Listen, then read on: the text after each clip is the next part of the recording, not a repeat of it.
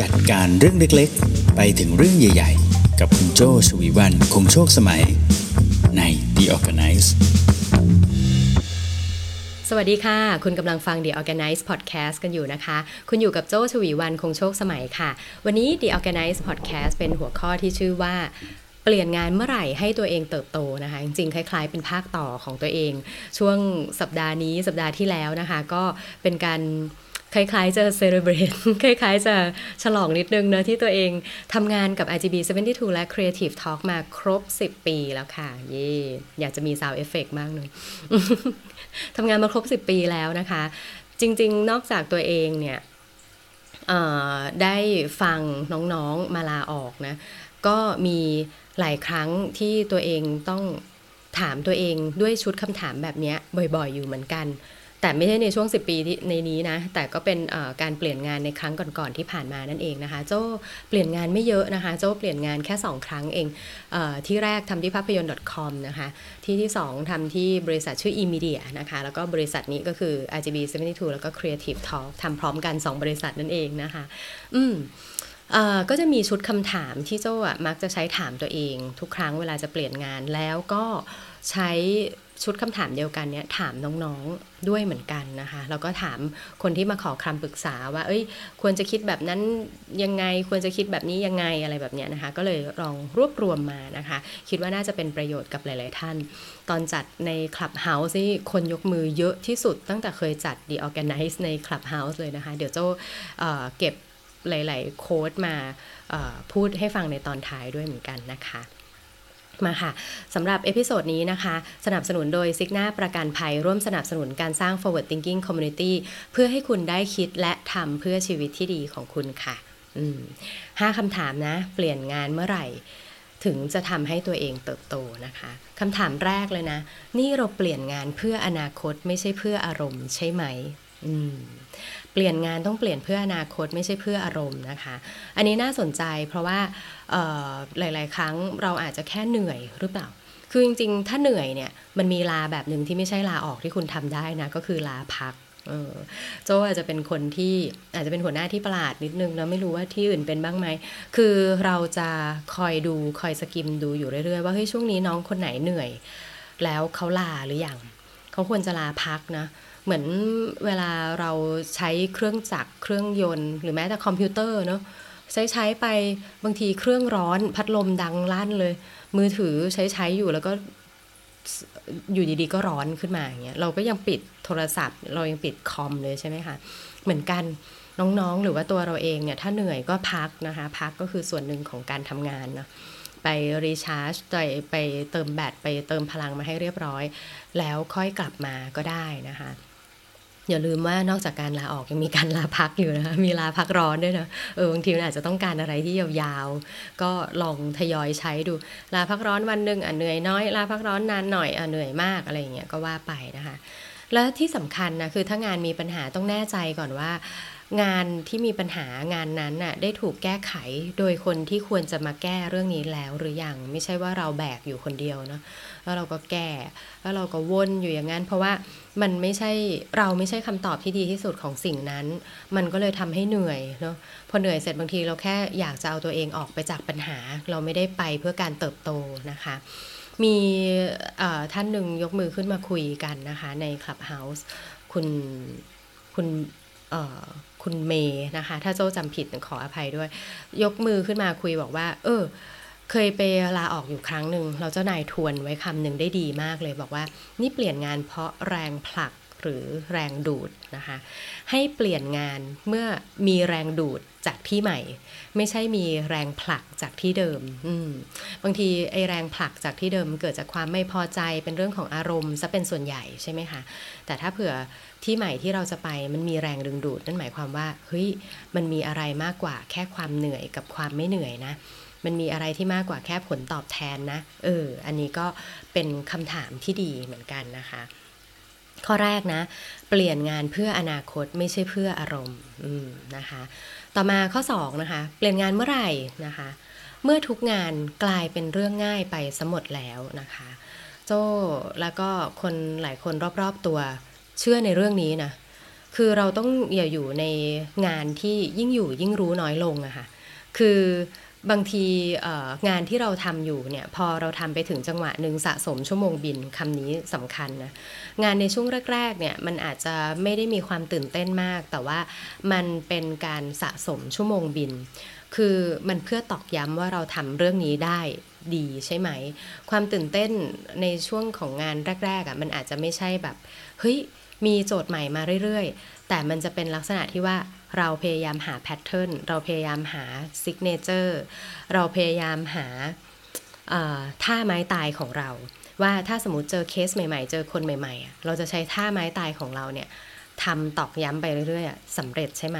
ถ้าสำเร็จเราจะรู้สึกฟินเนะเออ เราสะสมชั่วโมงบินก็เพื่อการนี้แหละ ใช่ไหมคะ เออเนาะอันเนี้ยก็ต้องลองถามตัวเองนะว่า เอ๊ะ งานที่เราทำเนี่ยถ้าตอนนี้มันเป็นเรื่องง่ายไปสมดแล้วเนี่ยมันอาจจะถึงเวลาที่เราต้องเติบโตแล้วหรือเปล่า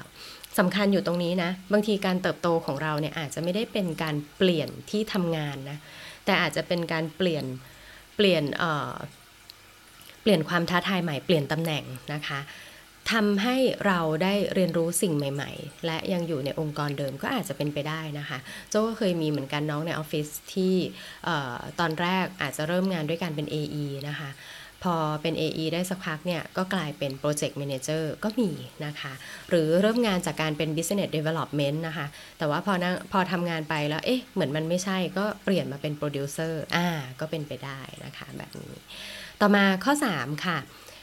เปลี่ยนงานเมื่อไหร่ เมื่อมีคำถามแล้วมักจะได้คำถามกลับมาเสมอเลยนะคะ ข้อนี้น่าสนใจนะคะ ข้อนี้มีทั้งที่โจแชร์ แล้วก็มีทั้งคุณนภัทรนะคะ ยกมือขึ้นมาขอแชร์ความเห็นด้วยในฐานะคนเป็นหัวหน้านะคะ คือถ้าเมื่อไหร่ก็ตามที่เรามีคำถามแล้วหัวหน้าก็ตอบกลับมาด้วยคำถามเนี่ยมัน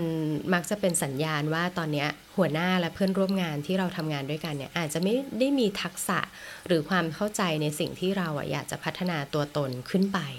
อืมเนอะเช่นช่วงนี้เราอาจจะมีความสนใจในเทคโนโลยีในอินโนเวชันเรื่องหนึ่งเนาะแล้วก็เอาไปถามคำถามหัวหน้านะคะ ซึ่งถามว่าหัวหน้าตอบคำถามได้ไหมกลายเป็นว่าหัวหน้าตอบคำถามกลับมาด้วยคำถามแบบที่มันไม่ได้ทำให้เรารู้สึกว่าเขาพยายามทำความเข้าใจเรา อ่ามันเป็นคำถามแบบที่ว่าเขาไม่รู้เรื่องนั้นจริง ๆ แล้วเขาก็ไม่ได้มีแก่ใจที่อยากจะพัฒนาในเรื่องนั้นตามเราไปด้วยนะคะ คุณพัฒบอกว่าคุณพัฒเป็นหัวหน้าคนหนึ่งเลยละที่เวลาที่ลูกน้องน้องในทีมนะคะมาถามคำถาม แล้วคุณพัฒก็จะถามกลับไปว่า เออ แล้วเราอะมีความคิดเห็นยังไงบ้าง เรามีโซลูชันยังไงบ้าง เออเออโจ้ตอบคุณพัฒไปว่า เราจะรู้ได้เองนะว่าคำถามที่หัวหน้าถามมาเนี่ยเขาถามเพื่ออยากจะทำความเข้าใจเรา อยากจะทำความเข้าใจในสิ่งที่เราถามหา หรือถามกลับมา เพราะเขาไม่รู้อะไรเลยจริง ๆ เออ คำถามเหล่านั้นนะคะ มันจะทำให้เราได้ทบทวนเนาะถ้าถ้าเผื่อเป็นคำถามที่ดีนะจากจากหัวหน้าที่ถามกลับมาเพื่อทำให้เราทบทวน เพื่อที่ทำให้เราเมีชาเลนจ์ใหม่ ๆ กลับไปเนี่ยมันจะเป็นคำถามในเชิงที่เขาก็เบลส์กลับไปกลับมา เพื่อที่จะช่วยคิดร่วมกัน แล้วก็หาทางออกร่วมกันได้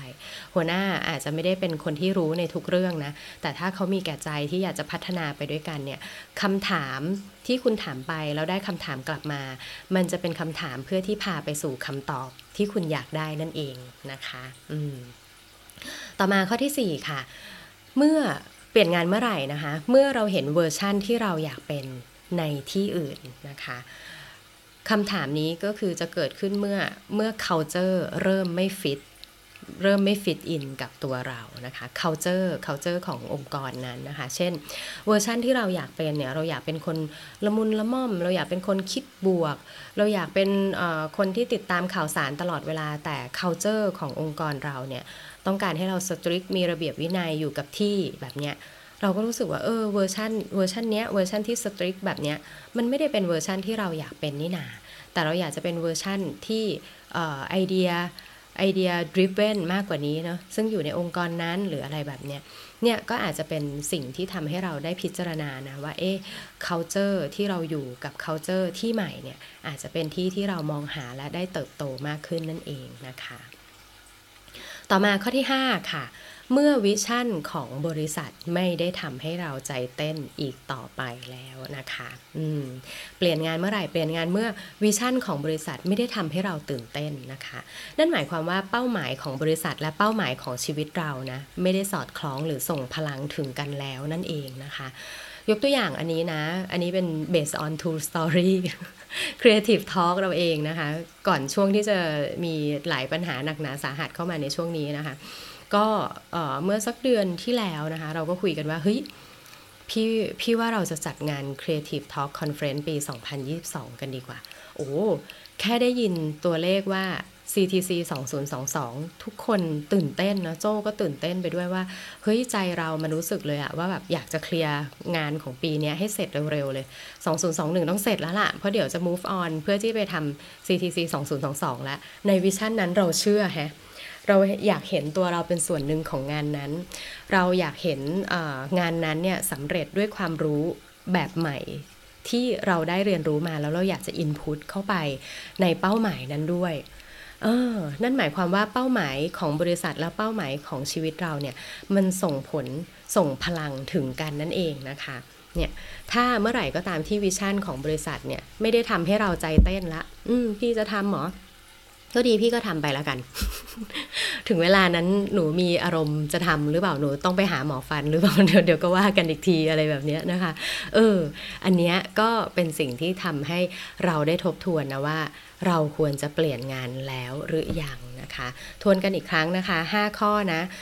1. เปลี่ยนงานเพื่ออนาคตนะคะไม่ใช่เพื่ออารมณ์ ถ้าเปลี่ยนอย่างเงี้ย เปลี่ยนแล้วตัวเองเติบโตแน่ๆนะคะ ข้อ 2 เปลี่ยนเมื่อทุกงานนะคะ กลายเป็นเรื่องง่ายไปสมดนั่นหมายความว่า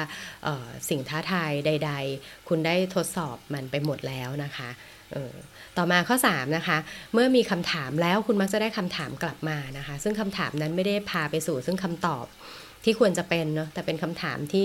เออนั่นหมายความว่าคนที่เราทำงานด้วยอาจจะไม่ได้มีทักษะหรือความเข้าใจในสิ่งที่เรากำลังถามหาอยู่นั่นเองนะคะ ต่อมาข้อ 4 ค่ะ เมื่อเราเห็น vision เออเมื่อเราเห็นเวอร์ชั่นที่เราอยากเป็นในที่อื่นนะคะ นั่นหมายความว่า culture ขององค์กรเราณนะตอนนี้นะคะ อาจจะไม่ได้เป็นสิ่งที่เรามองหาไม่ได้ตรงกับทัศนคติของเรานะคะ 5. เมื่อ vision ของบริษัทไม่ได้ทำให้เราตื่นเต้นนะคะ นั่นหมายความว่าเป้าหมายของบริษัท และเป้าหมายของชีวิตเราไม่ได้สอดคล้องและส่งพลังถึงกันนั่นเองนะคะสำหรับ episode นี้นะคะโหตอนที่พูดคุยใน Clubhouse อินกันมากเลยนะคะ โจ้เกินเวลาไปเกือบ 20 นาทีนะคะ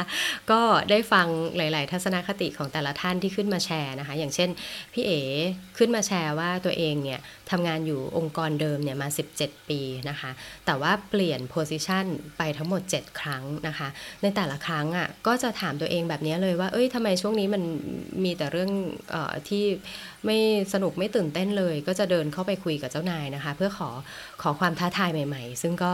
ไงหลังกับมาทว่าโอ้โหมันยากมันเหนื่อย แต่ก็ทำให้เราเกิดพลังนะได้เห็นตัวเองเติบโตขึ้นมานั่นเองนะคะ หรืออย่างพี่ไก่นะคะก็ขึ้นมาแชร์ว่า เออ จริง ๆ แล้วเขาเนี่ยไม่ได้มีแรงผลักดันใด ๆนะคะ แต่ว่าเมื่อไหร่ก็ตามที่มีโอกาสมี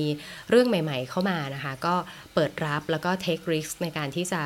เข้าไปลอง explore อะไรใหม่ ๆ อยู่เสมอนะคะ ซึ่งก็ทำให้พี่ไก่ต่อยอดได้เจองานที่ท้าทายตัวเองมากขึ้นเรื่อย ๆ นะคะ หรือจะเป็นคุณเบนนะคะ คุณเบนขึ้นมาแชร์ว่าคุณเบนเนี่ยเป็นคนที่อาจจะอายุงานอยู่ประมาณสัก 10 ปีนะคะ แต่ว่าก็เปลี่ยนที่ทำงานทั้งหมด 5 ที่นะคะคีดริเวนหลัก ของคุณเบนซึ่งไม่ผิดนะคะโจโจรู้สึกว่าเป็นเรื่องปกติมากเลยก็คือผลตอบแทนนะคะของแต่ละที่เนี่ยถ้าเมื่อไหร่ก็ตามผลตอบแทนของแต่ละที่เนี่ยมันดูมันดูตื่นเต้นท้าทายมากยิ่งขึ้นนะคะ นั่นก็หมายความว่าจริงๆแล้วอะคุณเบนเองเนี่ย มองเห็นตัวเองในเวอร์ชั่นใหม่ ในที่ทำงานใหม่นะคะแล้วก็อาจจะมองว่าผลตอบแทนนั้นอะ่ะมันต้องมาสื่อซึ่งความท้าทายใหม่ ๆ ด้วยคุณเบนก็เปลี่ยนงาน อันนั้นก็ก็อาจจะไม่ใช่เรื่องแปลกนะคะ แต่คุณเบนก็บอกเหมือนกันว่าเออห้าคำถามนี้ก็ดีเหมือนกันไม่เคยทบทวนในเรื่องนี้เลยนะคะ ก็จะมองมุมเดียวที่เรื่องของผลตอบแทนอย่างเดียวนะคะ ก็ดีใจที่ได้พูดคุยกันนะคะ แล้วก็คุณใหม่นะคะก็ขึ้นมาพูดคุยว่าเออจริง ๆ แล้วเนี่ยคุณใหม่เองก็ทำงานในองค์กรเดิมอยู่ประมาณสัก 9 ปีนะคะ ถามว่ามีมีความรู้สึกว่าอยากจะเปลี่ยนงานไหมเมื่อไหร่ก็ตามที่ปริมปริมเริ่มใกล้จะเบื่อเนี่ยเจ้านายคุณใหม่ ไวนะคะ แล้วก็มองเห็นด้วยนะ ว่าเออถึงเวลาที่จะต้องให้ความท้าทายใหม่กับคุณใหม่แล้วนะคะอะแล้วคุณใหม่เองนะคะก็ใช้วิธีว่าเอ่ออีกวิธีหนึ่งก็คือบางทีก็อาจจะมองเห็นองค์กรอื่นที่ตัวเองอะ่ะอยากจะไปอยู่ในองค์กรนั้น แต่ก็ใช้วิธีว่าอาจจะหาหาโอกาสในการที่จะทำงานกับองค์กรที่เราสนใจอะเป็นลักษณะเป็นจ็อบเป็นเอ่อครั้งครั้งๆไปเพื่อที่จะ explore ดูด้วยเหมือนกันว่าเฮ้ย ที่ทำงานเดิมที่มันก็ดีอยู่ เพียงแต่ว่ารู้สึกเบื่อเนี่ยบางทีที่ใหม่เนี่ยยังไม่ได้ย้ายไปเต็มตัว แต่ลองหาโอกาสทำอะไรร่วมกันสักนิดนึงเผื่อว่าจะมองเห็นตัวเองชัดขึ้นว่าเองจริง ๆ แล้วเราต้องการที่จะย้ายไปที่ใหม่หรือเปล่า เพราะว่าอ,อุปสรรคหนึ่งที่สำคัญนะของคนที่อายุงานเยอะๆนะคือความผูกพันอืความผูกพันเนี่ยมันจะทำให้เรารู้สึกว่าเอ๊รักพี่เสียดายน้อง อนาคตฉันก็อยากจะไป แต่ฉันก็ไม่อยากทำลายความรู้สึกของคนที่อยู่ด้วยกันมาตั้งหลายปีใช่ไหมคะ อันนี้เป็น exit plan เดี๋ยวเราอาจจะจัด episode หนึ่งต่างหากก็ได้เนอะว่าเตรียมพร้อมอย่างไรเมื่อต้องลาออกอะไรอย่างเงี้ยนะคะเออนะก็น่าจะได้เป็นอีกหัวข้อหนึ่งน่าสนใจเลยนะคะ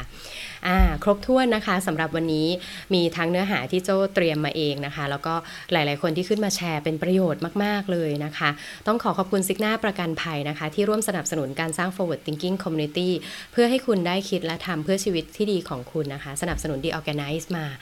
นานแล้วเหมือนกันนะคะ ดีใจมาก ๆ เลยที่สิ่งที่เราทำเป็นประโยชน์ แล้วก็มีคนให้ความสำคัญด้วยนะคะ เอาล่ะ จนกว่าจะพบกันใหม่ใน episode หน้านะคะสำหรับคุณที่ฟังย้อนหลังกันตอนนี้นะคะ กดติดตามกันได้ในทุกช่องทางที่คุณใช้ฟังพอดแคสต์กันอยู่นะคะ จะเป็น SoundCloud Spotify นะคะ Castbox Podbean Apple Podcast นะคะ กดติดตามกันได้นะคะ คุยเรื่องการจัดการตั้งแต่เรื่องเล็ก ๆ ไปจนถึงเรื่องใหญ่ ๆ นะคะ แต่ถ้าเป็นใน Clubhouse ก็โจจัดรายการชื่อ The Organize ทุกวันจันทร์พุธศุกร์นะคะ เวลา6โมงครึ่งถึง7โมงนะคะ เผื่อว่าจะไปฟังทักทายกันยามเช้า เผื่อว่าจะนาพูดคุยกันได้นะคะ ณตอนนั้นเลย วันนี้ลาไปก่อนนะคะ โจชวีวันคงโชคสมัย Managing Director บริษัท RGB 72 และบริษัท Creative Talk ลาไปก่อนค่ะ สวัสดีค่ะ